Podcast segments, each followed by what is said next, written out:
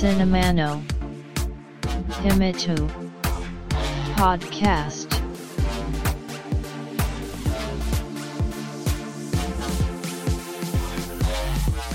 This broadcast is made by Cinema Podcaster Fuji Walker お待たせしましたお待たせしすぎたかもしれませんシネマポッドキャスターの藤岡ですポッドキャストシネマの秘密の第108回です。さて前回配信分ではまさかの45分超えとこのポッドキャスト始まって以来の長さとなりましたので今回の配信分ではサクサクいきたいと思っております。さあシネマの秘密。第108回始めます。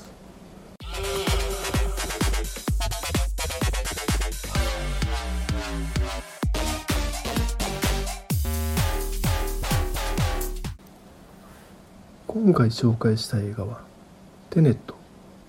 2020年に制作されたアメリカ映画です。今回は一切ネタバレなしで話そうと思っていますので映画を鑑賞してこれどうだったあれどうだったといった答え合わせのために聞く分には物足りない話となりますのであらかじめご了承いただけると幸いです。本作「テネット」は特に前知識を入れない方が楽しめる作りとなっているので映画制作者たちの思いを勝手に汲み取って今回はネタバレなしで無知は武器ですから。さて今年に入ってから新型コロナウイルス COVID-19 が世界中で猛威を振るい始め我が日本でも緊急事態宣言が発令されたこともあり映画館へ行くことを自粛しておりましたがディズニーがブロックバスター映画の再延期を発表するなど今年はこの映画テネットを逃すと映画館へ行く機会を失ってしまうのではと思い久しぶりに映画館へと足を伸ばして鑑賞していました。やはり行ってみて感じるのは当たり前ですが映画を見たという強い思いですね。前々から映画館とは本に例えるとハードカバーでありレンタルなど自宅テレビでの鑑賞は文庫。配信などの PC やスマホでの鑑賞は電子書籍に置き換えれると思っているんですがこれはサイズが小さく軽くなればなるほどどんどん手軽に体験できるという認識からなんですが巨大なスクリーンで映画を見るというのはその場所へ行きチケットを買い決められた座席へ座るなど手軽ではありません。しかしサイズの違いというのはやはり大きいですね。こちらの没入感物語へと引き込まれる力というものが全然違うように思います。そして集団で一つのものを見ることで生じる一体感ですか映画の中で起きる驚きの展開にはっと息を飲む。その時館内の空気が浸透する。皆もハッとしたのだとこちらに伝わります。やはりいいもんであると。このポッドキャストで話させていただく作品は今回のコロナ禍は関係なしにレンタルリリースなどのいわゆる文庫化された作品が中心となってしまってますがもっと映画館へ行かないといけないなと強く感じた次第ではあります。そんな時に飛び込んできたのが映画007ノータイムトゥーダイのさらなる延期。元は今年の4月公開だったはずが来月へ伸び今回さらに来年4月への延期が発表されました。やはり映画テネット見ておいてよかったと。多分今年はもう映画館へは行かないだろうなと感じております。そんな映画テネットですが世界中に熱狂的なファンが数多くいるクリストファー・ノーランによる11本目の監督作品でありオリジナル脚本による映像作品。ちなみにこのクリストファー・ノーランの熱狂的なファンはいわゆるノーラン信者。海外ではノーラニストノーラン主義者と呼ばれとにかくどんな映画を見てもノーラン監督作品を引き合いに出して話結果クリストファー・ノーランが一番であると結論付ける。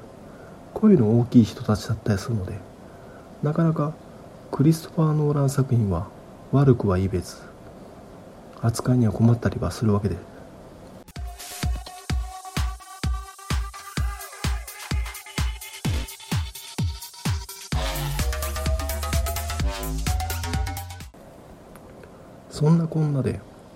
今や監督の名前で客が呼べる作家の一人となったヒットメーカーであるクリストファー・ノーランですが簡単に経歴というか映画史的な位置づけを再確認するところからまずは話を始めたいと思います。1999年にウォシャウスキー姉妹による映画「マトリックス」やマイケル・ナイト・シャマランによる映画「シックス・センス」が世界的な大ヒットを記録するとその余波によりそれまで大手が食いつきもしなかった毛色の違う変わった映画に予算がついたりインディーズ映画の若き才能に注目が集まるようになるわけですね。いわゆる SF ホラーサスペンスといったジャンルであるものエッジの効いた尖った作品とでもいいんでしょうか。そのため2000年その翌年2001年は新人作家の値年となりました。2000年はダーレン・アロノフスキーによる映画「レクイエム・フォードリーム」にターセム・シンによる映画「ザ・セル」デビッド・トゥーヒーによる映画「ピッチ・ブラック」も含めていいかな。2001年はリチャード・ケリーによる映画「ドニー・ダーコ」そしてクリストファー・ノーランによる映画「メメント」となるわけです。ちなみにここら辺で我らがトム・クルーズもキャメロン・クロウ監督と組んでリメイク作品であるものエッジの効いた映画「バニラ・スカイ」を制作するなどこの当時のハリウッドなどの映画業界では王道ではない尖った作品がトレンドであったことがよくわかると思います。そしてこれ以降新人作家たちによるメジャーでの勢力争いが起きるわけですね。まず頭一つ抜けたのがデビッド・トゥーフィーすぐさまホラー映画「ビロー」を監督し手堅い演出家であることを証明します。しかしその次に監督した映画「ピッチ・ブラック」の続編である映画「リディック」でスペースゴシックオペラ。とでも言うべき珍品を作ってしまい沈没。次にダーレン・アロノフスキー。ワーナーによりバットマン映画の監督を打診されダーレン・アロノフスキーはバットマン役としてクリスチャン・ベールに白羽の矢を立て準備へと入りますが父として進まず足踏み状態。ターセム・シンはより壮大な大作映画の企画である映画「落下の王国」の準備に入りリチャード・ケリーはクレイグ・クレベンチャーの小説の映画化を試みるもうまくはいかずなかなか次へとつながらない。そんなライバルたちをよそにクリストファー・ノーランはノルウェー映画のリメイクでありスター俳優であるアルパチーノロビン・ウィリアムズ共演の映画「インソムニア」の監督をワーナーから打診され見事スマッシュヒットをつなぎます。この実績をもとにワーナーは脚本の進まないダーレン・アロノフスキーを追いやりクリストファー・ノーランをバットマン映画の監督に据えます。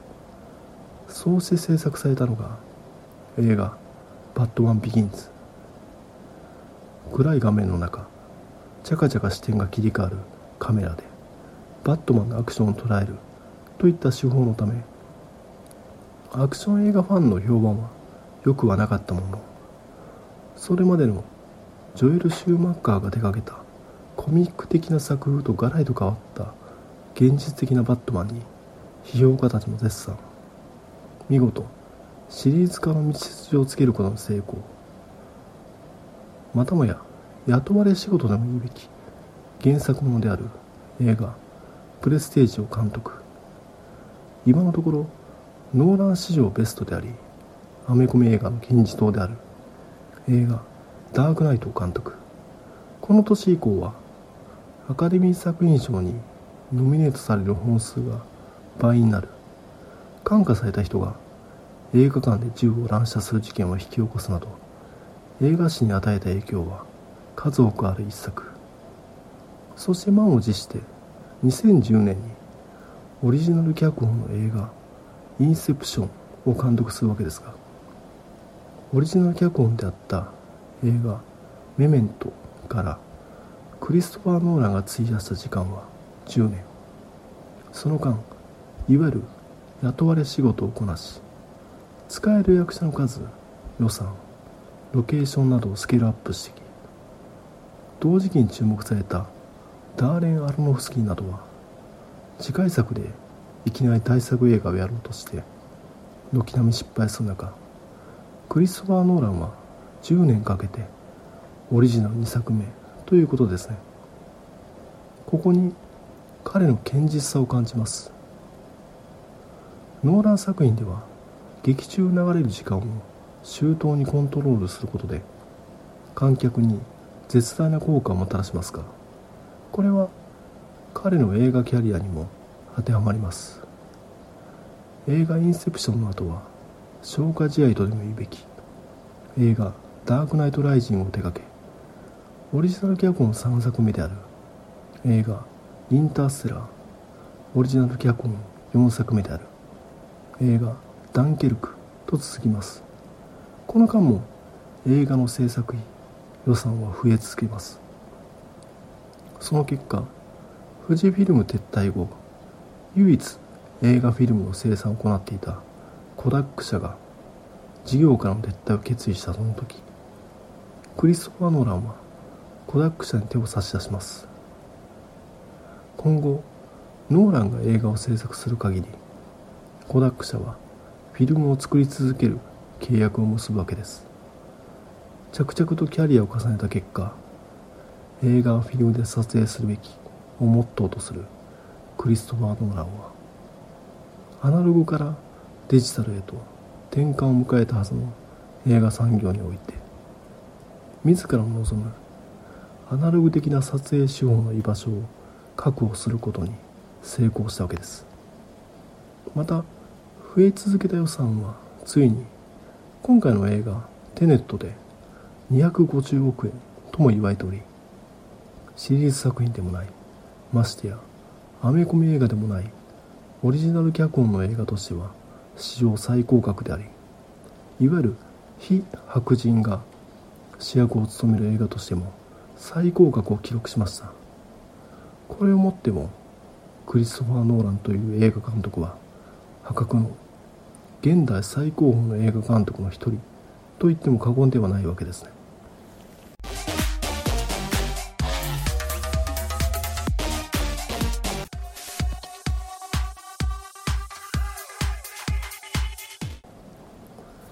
そんなこんなで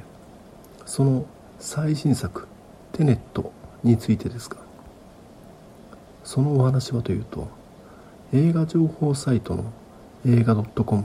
によるとこんな感じ。現在から未来に進む時間のルールから脱出する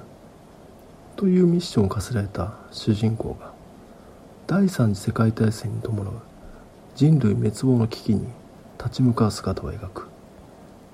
映画冒頭ウクライナはキエフのオペラハウスを舞台としたテロ事件が描かれます。ちなみにこのキエフのオペラハウスで行われた冒頭場面は実際にはエストニアの首都であるタリンにあるリンナホールで撮影が行われました。西側諸国がボイコットする事態となったモスクワオリンピックのために当時はソビエト領であったエストニアのタリンにスポーツ関連施設として整備されたのがリンナホール。先頃改修が施されるまでは長らく廃墟として放置されていた施設なんだそうです。またこのエストニアのタリンにあるクム美術館が劇中重要な施設として登場するオスロのフリーポートとして撮影されています。ちなみについでですがフリーポートへジャンボジェットが突っ込むスペクタクルな場面はこちらも撮影場所がオスロではなくアメリカのカリフォルニア州ビクタービルにあるサザンカリフォルニアロジスティックス空港で撮影が行われたそうです。この場所は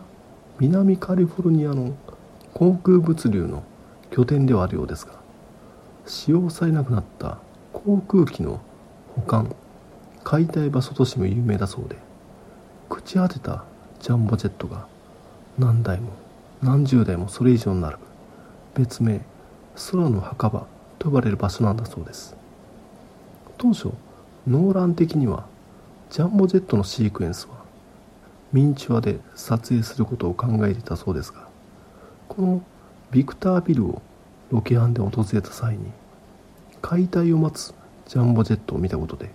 購入を決意したようです。そして話を戻すとこの冒頭で描かれるテロ事件のディティールが2002年にロシアのモスクワで起きた劇場立てこもり事件を彷彿させなかなか嫌な気分させてくれます。このモスクワでの立てこもり事件では選挙を行ったテログループチェチェン分離主義者を無力化するためロシア政府は強力な毒ガスを劇場に注入し人質者とも意識を失わせ制圧に成功します。しかしこの時まかれた有害物質のせいで約1000人の人質のうち200人ほどが亡くなるといった事態となりました。集団の利益のためなら少数の犠牲はいとまないという姿勢ですね。本作では主人公がそういった姿勢に映画冒頭から脳を突きつけます。ジョン・デビッド・ワシントンを演じる七死の男は少数の犠牲を認めません。彼こそがヒーローであると行動によって示されます。また本作「テネット」はこれまでのノーラン映画で盛んに引用されていた映画007シリーズを本格的に話の骨格に組み込んだ物語となっています。ボンドガールを彷彿とさせるエリザベス・デビッキ演じるヒロイン。ケネス・ブラナー演じるロシア名前で話す悪役。ロシア人が演じないのは本家同様ですね。ロバート・バティンソンの適切なタイミングで主人公を助けるため CIA のフェリックス・ライターであり Q を彷彿させます。世界を揺るがす陰謀を阻止するために主人公は世界各地を奔走しますがやってることはヒロインに近づき情報を聞き出しそれをもとに悪役を有すると。映画007シリーズと同じです。しかし冒頭から本作の主人公は冷徹な視点を持っているジェームズ・ポンドとは明確に違うキャラクターであることが示されるわけです。ここら辺のマッチョ的なヒーローからナイーブなヒーローへのアレンジはノーランの好みでしょうが時代の変化に合っていると感じます。ダニエル・クレイグが演じるジェームズ・モントもそれまでと比較すればボンドガールへの接し方などがだいぶとナイーブになってますし。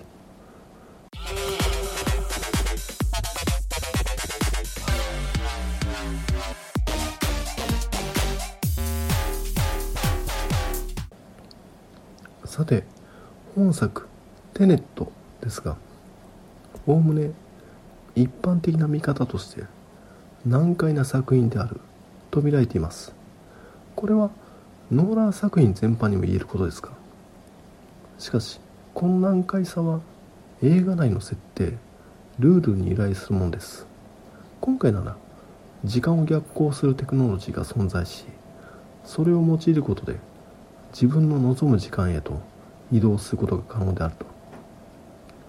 これらは大抵の場合映画の頭の方でチュートリアルじゃないですか。説明してくれるのでそこが飲み込めたならあとは大丈夫な作りとなっております。ストーリー自体は単純でありある種のジャンル映画に対する理解があれば分かりづらいものではありません。ただ設定を飲み込むまで時間を要するだけで。そして今回は明確にブロックバスター対策をトレースしております。いわゆる様々なロケーションでのアクション。派手な爆破と美女。これはまるでマイケル・ベイの映画のようでもあり往年のレニー・ハーリンの映画のようでもあります。いわゆる可能な限り CG に頼らない。実写ファーストを掲げるノーラン。本作で VFX を用いたカットの数は300未満と言われておりノーラン史上最も少なくかつ一般的なラブコメディで用いられるカットの数より少ないそうです。結果本作は CG が台頭前のアクション映画マイケル・ベイやレニー・ハーリーに限りなく近い作風となっているというのが面白いポイントです。ただマイケル・ベイの方が優れていると感じる点としてマイケル・ベイならただ爆破シーンだけを撮らないんですね。必ずその手前に役者を配置しここ重要ですが走らせます。その方が臨場感が増すからですが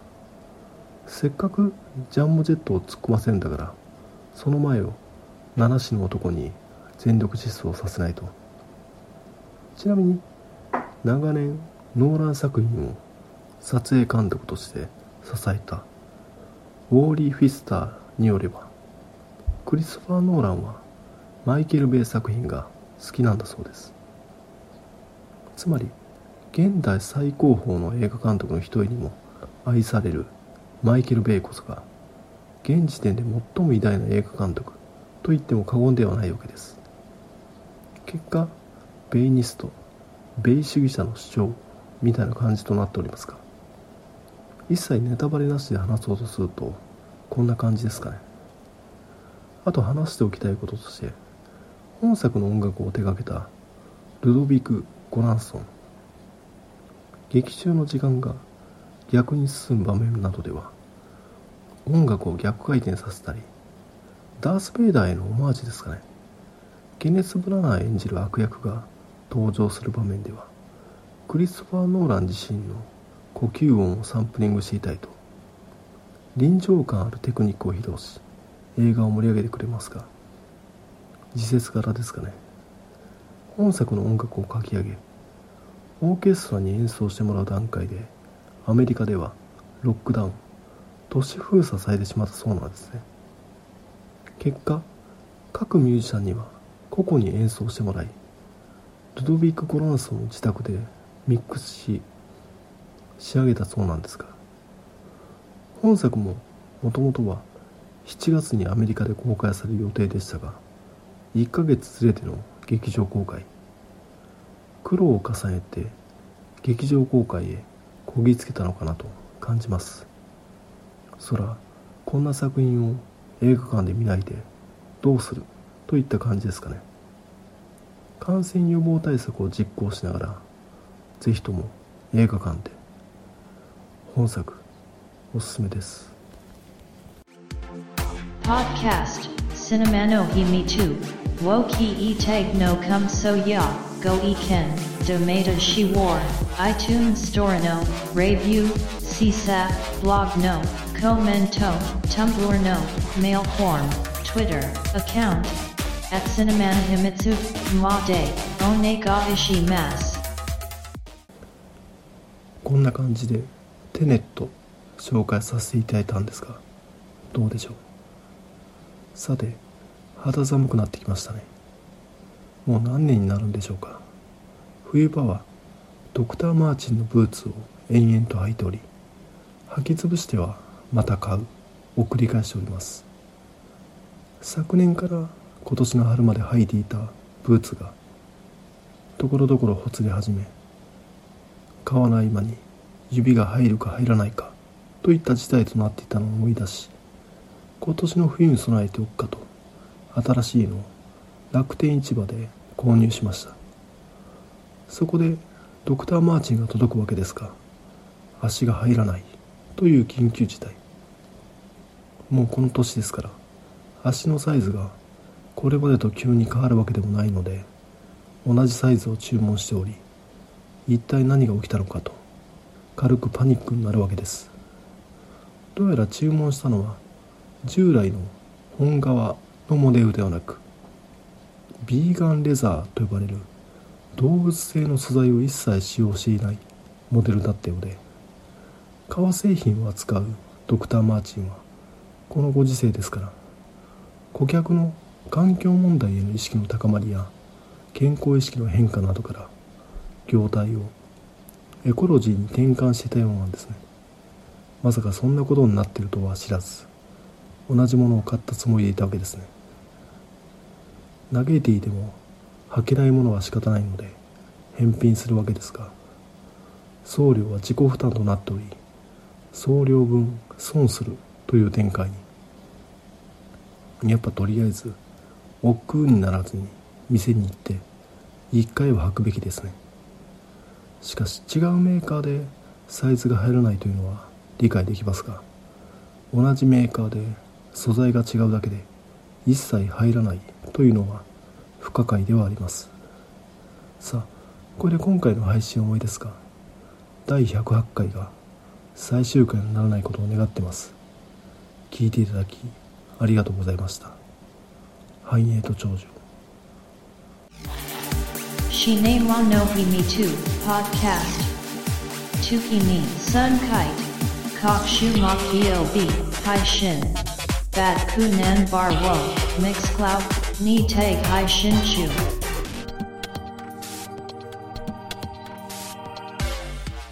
In to enjoy the next broadcast distribution.